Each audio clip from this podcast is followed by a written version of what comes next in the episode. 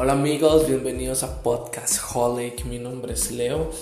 Hoy vamos a hablar en este podcast, vamos a hablar sobre varios temas de esta locura que es seguir a Cristo es una locura, un viaje demasiado chido, demasiado increíble. Vamos a conocer gente muy influyente en el mundo y a nivel nacional acá en Costa Rica. Entonces esto no se va a quedar acá. Vamos a hablar temas específicos que pueden ayudar tu vida personal, así como también a tu comunidad y a la iglesia. Entonces vamos a darle con esto.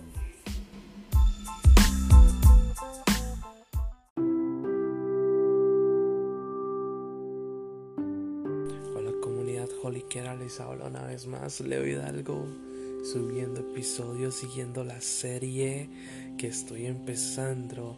Esta serie se llama Alma Negra. En el podcast pasado no los pude, no lo pude decir, pero el nombre de los temas que vamos a tocar serán llamados serie Alma Negra.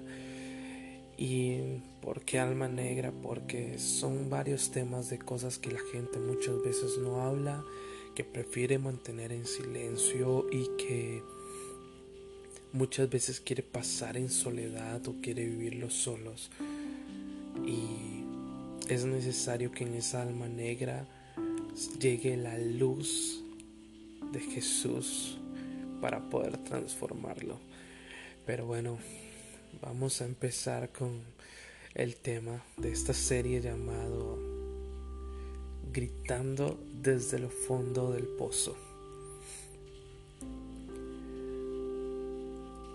Gritando desde el fondo del pozo tiene que ver con lo que sería la depresión que viven muchas personas. Y pues en este lapso voy a hablar un poco de lo que pasé y cosas que me ayudaron. También voy a hablar una perspectiva profesional a pesar de que no soy psicólogo. Eh, quiero que sepan que para cada tema que voy a estar hablando eh, no solamente voy a tocar un punto espiritual, sino que decidí buscar también armarme de la mejor forma para poder tocar el tema también de forma un poco profesional al haber escuchado inclusive podcast eh, un podcast que recomiendo para temas este, de cierto tipo em, eh, se regalan dudas pueden buscarlo demasiado genial la verdad pero bueno en sí vamos a ver primeramente qué es la depresión dícese que la depresión es una tristeza profunda. Una tristeza profunda es un trastorno mental que se caracteriza por una tristeza profunda, decaimiento anímico, baja autoestima, pérdida de interés por todo y disminución de las funciones psíquicas.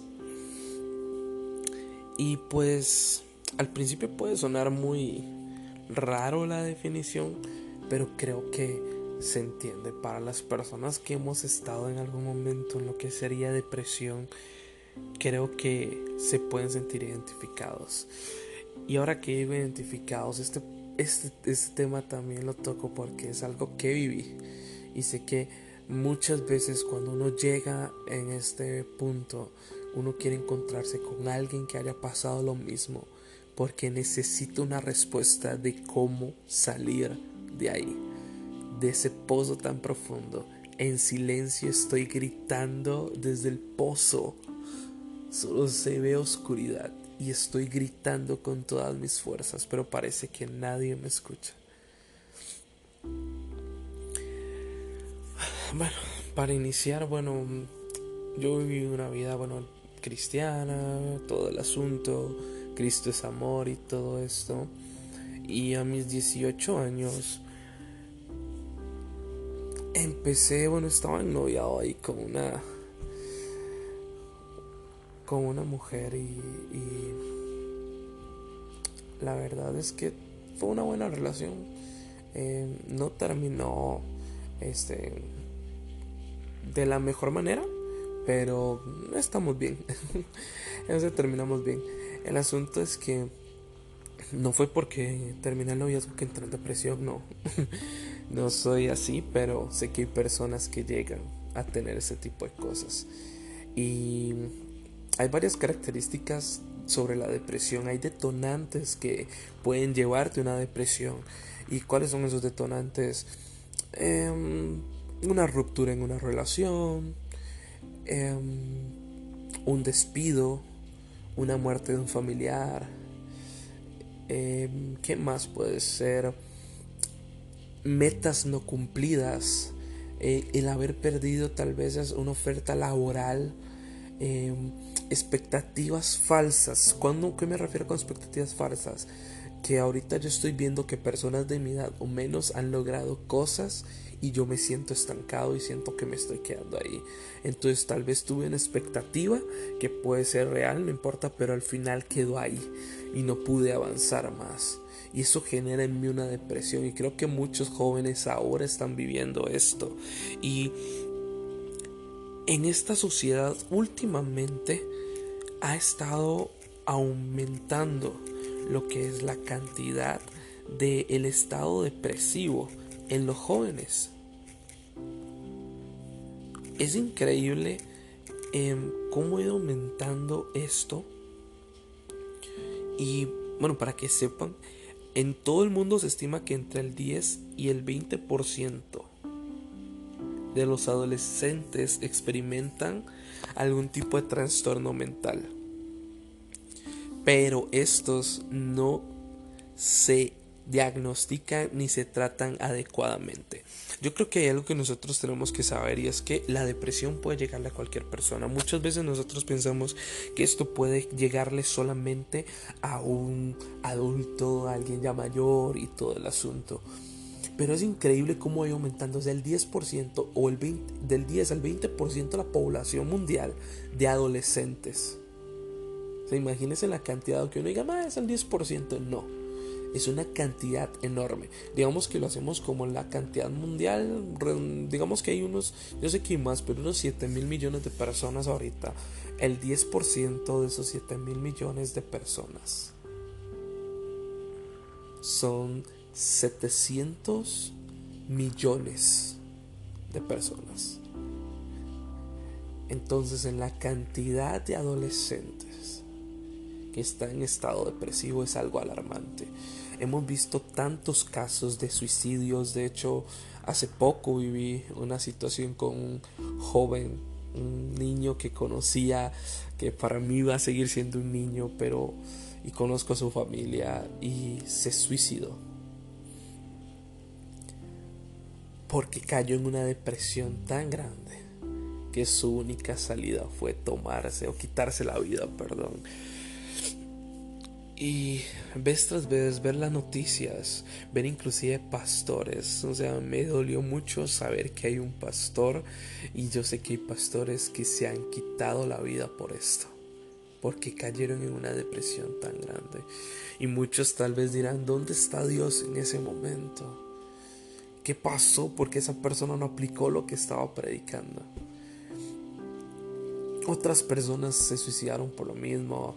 Recuerdo eh, a el líder de la banda, ahí a Linkin Park, eh, que se suicidó por lo mismo. Em, un hombre, no recuerdo su nombre, pero que andaba en el mundo. De hecho, yo no me perdía su programa, eh, probando toda clase de comidas a nivel mundial. Se suicida porque estaba en depresión. Y es una enfermedad silenciosa que empieza a asomarse poco a poco. Y quiero contarles un poco como les seguía diciendo a mis 18 años en media relación empezó a generar unas dudas eh, de temas X, temas random. Pues el asunto es que estando en, en, en ese momento empezaron a venir pensamientos a mi vida que empezaron a agobiarme poco a poco. Al inicio tenía el control, pero después se me hizo una bomba de tiempo. Después de que me gradué del colegio técnico a mis 18 años, estaba en busca de trabajo. Este, mi mejor amigo, ahora pastor de jóvenes, Andrei, em, me encontró un trabajo en una empresa X, era digitador de datos, era de lunes a viernes de 6 de la mañana a 3 y 30 de la tarde. Era el horario de sueño, mi primer trabajo, teniendo fines de semana libres, cosa que muchos ahora ya no vivimos. y era un trabajo bueno y al principio todo me iba bien. Y algo que tal vez mi mejor amigo no sabe porque tenemos unas anécdotas vacilonas ahí y que yo oculté es que yo estaba pasando por una depresión o estaba iniciando ya. Y esta depresión ya había iniciado y yo no me había dado cuenta, yo no me puse a investigar ni nada. Pero empezó a agobiarme tanto que yo ya no quería salir. Yo nada más quería pasar en mi cuarto durmiendo. No quería tener la luz mi cuarto encendida. El simple hecho de una luz me molestaba. No podía ver televisión, o sea, no podía ver ninguna película de acción, que son mis favoritas, menos de terror. Em, no podía ver ni comedias. Es más, cuando yo veía televisión, lo único que podía ver era alguna prédica. Alguna prédica. Y pues ahí empezó y eso fue una enfermedad silenciosa. Recuerdo que cuando hablé con, una de mis tías, que le agradezco mucho a Dios que la puso en mi, en mi camino, mi tía Joana, em, ella una vez se sentó conmigo, fuimos a su casa, tuvimos una conversación. La mejor amiga de ella, Emi, saludos desde Costa Rica. La mejor amiga de ella, em, eh, tuvimos una sesión porque ella da unas sesiones para lo que es la parte de, de psicología y demás. Y, y son cosas que al final me ayudaron, pero que no pude salir de ese hueco. Y todavía seguía gritando, lloraba todos los días, tenía una sensación en mi pecho de dolor, un hueco en mi corazón. Me sentía solo, una soledad tan grande y tan profunda, sentía que una oscuridad me rodeaba, sentía que mi cerebro quería explotar. Empezó a afectarme tanto que perdí mi trabajo. Andrei tal vez pensará que lo perdí porque este, las tardías y varias cosillas, pero yo me fui en picada, mis números bajaron, llegaba tarde al trabajo, llegaba a dormir al trabajo, no me interesaba aún así Dios ahí en medio de las cosas me, usaba y, y, sé que Dios no me abandonó. Pero inclusive cuando yo terminé, cuando me quedé sin el trabajo, eso fue para un 2 de agosto. El 1 de agosto me despidieron. Em, recuerdo que llegué a mi casa, bueno, le di gracias a Dios por la puerta que me había abierto y que él es el que tiene el control de las cosas, pero cuando estaba acá en mi casa recuerdo que tenía la computadora acá en la sala de mi casa y era una computadora de escritorio y tenía unos parlantes que antes se usaban mucho, este, parlantes para la computadora ahí y tenía música cristiana. Y recuerdo que en ese momento pasaba tan profundo, tenía tanto miedo, lloraba, me entró una desesperación. Y yo no podía tener música ni siquiera de alabanza porque me causaba ansiedad. Música muy movida me causaba ansiedad y solo quería irme. Quería irme cuando había muchas de estas cosas.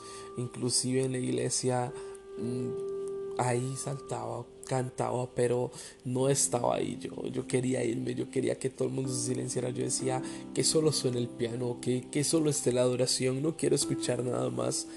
Porque me aturdía mi mente y sentía que iba a reventar y me iba a volver loco. Recuerdo esa vez tan crucial porque fue la primera vez que se asomó la palabra muerte en mi vida. Y fue una influencia tan grande que me impulsaba a quitarme la vida. Y yo no pensé en ese momento en qué daño podía pasar, cómo se iban a sentir mis familiares. Y recuerdo que cuando yo llegué y estaba en las gradas porque la casa es de dos plantas. Estaba en las gradas para subir a la segunda planta y mientras sonaba la música, recuerdo que me pensaba en tirarme en las gradas y caer de cabeza, desnucarme, que se me reventara el cráneo, eso era lo que decía. Yo decía, yo quiero que pare ya este dolor. Yo ya no aguanto más esto. Yo quiero dejar ya de vivir porque ya esto no lo aguanto. No encuentro salida por más que me esfuerce, por más que he escuchado personas. No puedo salir de aquí. Cuando yo estaba solo, eran los momentos más cruciales. Y recuerdo que en el momento que se hizo demasiado, era como que algo me jalaba, me impulsaba para hacerlo. Recuerdo que empezó a sonar una canción. Y esa canción, según lo que recuerdo, la interpretaba Marcos Heroide con Isabel Valdés se llama Un Milagro o El Milagro. De hecho, ahora estaba buscando en Spotify. Tienen sus covers y todo. Y empezó a sonar esa canción. Y recuerdo que cuando empezó a sonar la letra, algo me llamó la atención de la, de la canción. Y yo volví a ver y yo decía, ¿qué es esto? La canción dice algo así, en ese momento cuando ves tu película triste pasar delante de ti y no haya solución ante tu situación, parece no terminar la prueba en el callejón, pero quiero decirte que Dios está en control. Me rento. Y en eso entra el coro y dice, un milagro Dios hará otra vez en el momento en que las pruebas quieran quebrantar tu fe.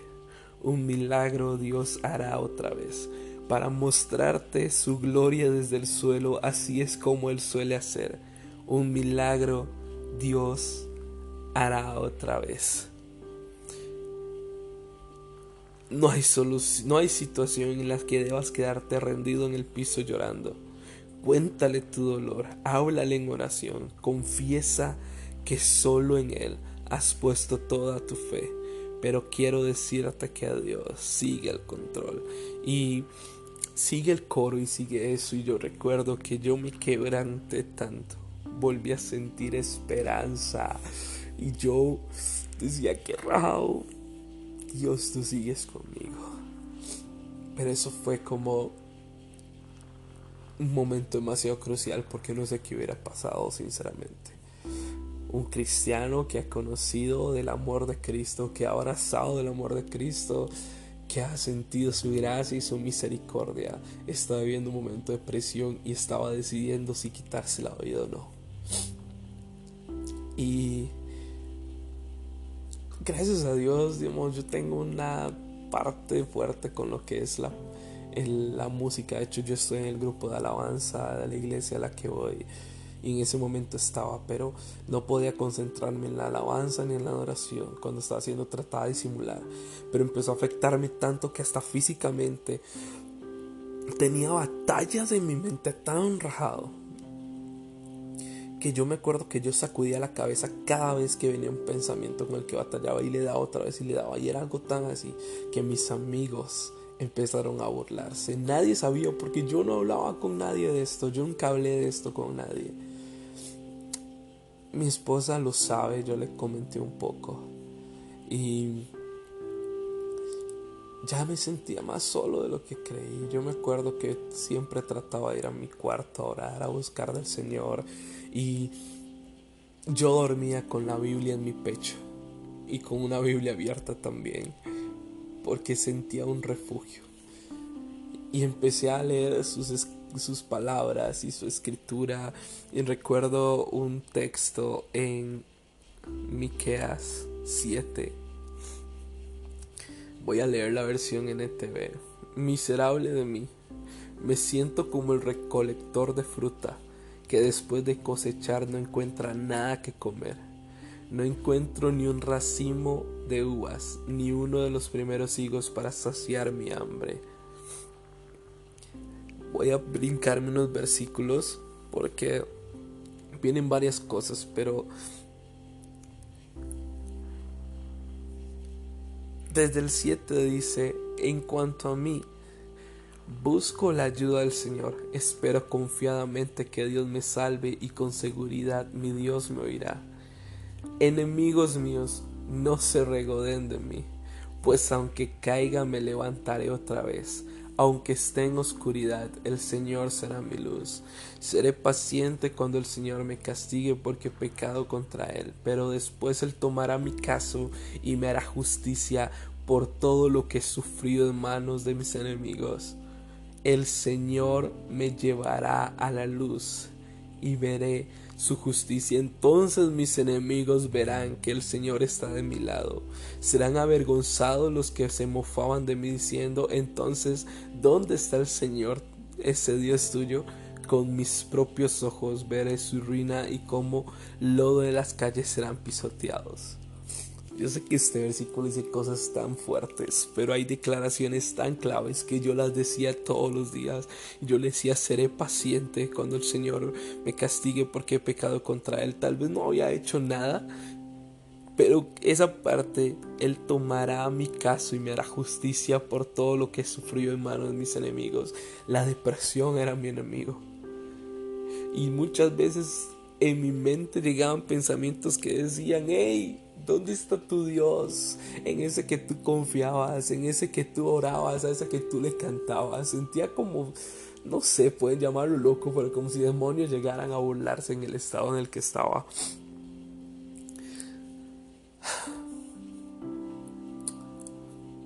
Me puse a escuchar este podcast que les digo de Se Regalan Dudas y llevaron a un profesional, a un psicólogo y él decía las causas y los detonantes y que los jóvenes están pasando este, mucho esto y están por porque tenemos ahora con las redes sociales una forma, un estatus al que se tiene que llegar y muchos no llegan a ese estatus y llegan a perder su vida cae en una depresión. Él decía, la depresión tiene etapas y cuando hay señales de esas etapas es necesario empezar a tratarla lo antes posible. La mayoría de las veces la, gente llega en un estado en el que está depresivo y es donde cuesta más salir, pero no imposible. Y él brindaba los métodos porque él decía, no hay una receta segura, no hay un método seguro para esto. Cada caso es diferente. Entonces él dice, hay una etapa en donde la persona puede llegar y podemos hacerlo con palabras, con ayuda acompañamiento. Pero hay momentos en donde yo tengo que estar con otro profesional y ahí entra el psiquiatra y dice, y el psiquiatra te da un medicamento y, y un buen psiquiatra no te va a dar un medicamento para que uses toda la vida, sino que es un medicamento para que vaya acompañado con el psicólogo porque afecta tanto tu mente que empiezas a, a, no generar ciertos químicos y ciertas cosas en tu cerebro que no te permiten avanzar y, es necesario que haya como un refuerzo que empiece a generar ese químico para que podamos llevar la parte del acompañamiento. Y ella le respondía y le decía, es que yo en ese momento no quería ver a nadie, no quería hablar con ningún psicólogo, no quería esto, no quería lo otro. Y él decía, es que lo importante es que la persona A o le busque ayuda. Y, y si esa persona hiciera eso, yo comprendí si esa persona hiciera eso, tal vez saldría más rápido. Pero el estado de ánimo que se siente en ese momento es tan grande. Tan, pero tan grande. Algún trauma que llevaste de niño, alguna situación te puede llevar a una depresión. Y si hay algo que yo recomiendo, porque gracias a Dios por su misericordia no tuve que pasar con psicólogo ni psiquiatra, sino que su propia palabra me sacó de esto. No estoy diciendo que esta es la receta, pero yo sé que con Dios todo es posible. Y no hay que callar.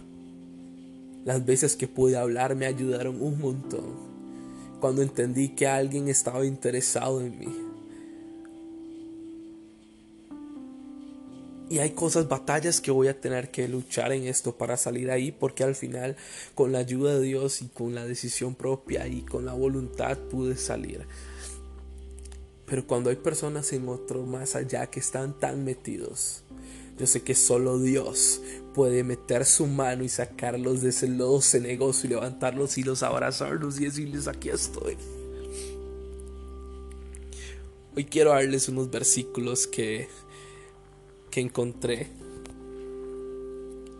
Que la verdad es que son versículos muy, muy claves.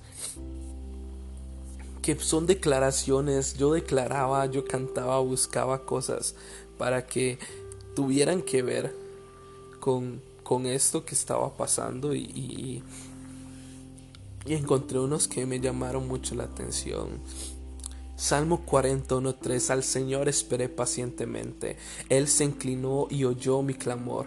Me sacó del hoyo de la destrucción, del lodo cenegoso asentó mis pies sobre una roca y afirmó mis pasos, puso en mi boca un cántico nuevo, un canto alabanza a nuestro Dios. Muchos verán esto y temerán y confiarán en el Señor.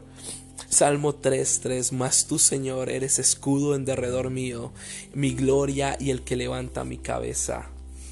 Salmo 34:17 Claman los justos y el Señor los oye y los libra de todas las angustias. Deuteronomio 31:8 El Señor irá delante de ti, Él estará contigo, no te dejará ni te desamparará, no temas ni te acobardes. Filipenses 4:8 Por lo demás, hermanos, todo lo que es verdadero, todo lo que es digno, todo lo que es justo, todo lo puro, todo lo amable, todo lo honorable, si hay alguna virtud o algo que merece elogio, en esto meditad. Y estos versículos son tan increíbles. Tan increíbles. 1 Pedro 5, 6 al 7 tiene una parte tan rajada dice humillaos pues bajo la poderosa mano de Dios para que Él los exalte a su debido tiempo, echando toda vuestra ansiedad sobre Él porque Él tiene cuidado de vosotros. Uno que recuerdo Juan 16:33. Estas cosas os he hablado para que en mí tengáis paz. En el mundo tenéis tribulación, pero confiad en mí yo he vencido al mundo. Y todas estas declaraciones las puedes decir todos los días. Yo empecé a apuntar versículos, a declararlos todos los días, porque yo decía, Dios, tú me vas a sacar del lodo cenegoso, tú eres el que me va a ayudar. Yo ahorita estoy mirando como al invisible, como lo hizo Moisés. Y es tan rajado porque Dios interesa tanto en que tú no te quedes ahí. Si ahorita tú te sientes en ese momento, quiero que sepas que vas a salir pronto de ese lugar. Como decía en primera de Pedro, en una de las partes, para que Él los exalte en su debido tiempo. A su debido tiempo va a ser la hora en que te levantarás como la luz de mediodía porque la depresión no puede ganar, no puede destrozarte. Yo sé que este podcast ya se me alarga un poco al tiempo que me gustaría tener, pero no quiero dejar pasar la oportunidad para darte unos consejos. Si eres cristiano no, te recomiendo lo siguiente. Primero buscar ayuda, no quedarte solo, porque es necesario acompañamiento en esto. Ojalá haya personas que puedan seguir en este proceso, porque no es algo con lo que uno pueda tomar a la ligera. Los segundos, si tienes los versículos que acabo de decir, apúntalos en algún lugar, decláralos cada día para que creen una esperanza, porque cuando tú sientes una pequeña esperanza, es como que tu vida vuelve, porque recuerdo esas sensaciones, eran como que me dieran como un desfibrilador y me dieran esos choques para que reviviera. Por cada declaración, todos los días, todos los días. Sé que mi fe estaba en el piso, pero Dios estaba haciendo el milagro.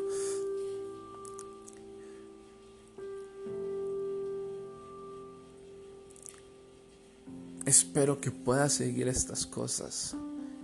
No tengas miedo si te toca ir a un psicólogo o a un psiquiatra. Yo no lo pasé, pero sé que han ayudado a muchas personas y ojalá una parte, un acompañamiento espiritual también con algún líder de la iglesia o alguien que esté ahí para poder hacer esto. Y antes de terminar este podcast quisiera orar por ti.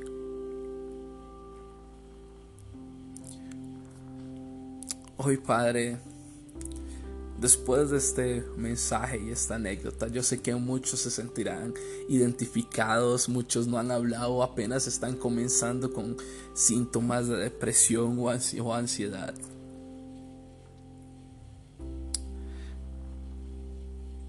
Pero hoy quiero decirte, como dice en su palabra, humillaos pues bajo la poderosa mano de Dios, para que Él los exalte a su debido tiempo, echando toda vuestra ansiedad sobre Él, porque Él tiene cuidado de vosotros. Y hoy quiero decirte en el nombre de Jesús que tú vas a salir de ese lugar que no te vas a quedar en el lodo cenegoso, sino que vas a ser levantado por la mano del poderoso gigante. Y como aunque hayas orado alguna vez o te sientas que ya Dios no te está respondiendo, Pablo pasó lo mismo, no digo que fue depresión, pero Pablo pasó lo mismo diciendo, Señor, he orado ya varias veces por esto, que me quites este aguijón de mi carne. Y tal vez el aguijón de carne que tú estás sintiendo en este momento es la depresión. Pero en el nombre de Jesús, como su palabra dice, bástate de mi gracia en tu debilidad,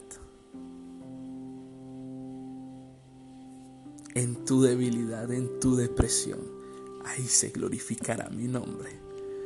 En el nombre poderoso de Jesús yo declaro que la gracia te basta de la gracia de Dios, que te levantas y no permito en el nombre de Jesús que la depresión o que alguna cosa que esté influyendo te deje en el piso en el nombre poderoso de Jesús te levantas y caminas. Porque Él está ahí para recibirte y ayudarte a levantar. Señor, pon en el camino personas claves para poder dar seguimiento, para poder levantar. Señor, utiliza si es que van a pasar por psicólogos, que tu sabiduría llegue a ellos, Señor, y que haya un acompañamiento espiritual para levantar ánimo, Señor, en el nombre poderoso de Jesús. Declaro una victoria sobre la depresión en el nombre poderoso de Jesús. Amén. Amigos, espero que les haya gustado y que les haya podido ser de ayuda este podcast. Y seguimos con la serie Almas Negras o Alma Negra. Y pronto subiré el próximo capítulo. Así que estén atentos y pura vida. Nos vemos luego.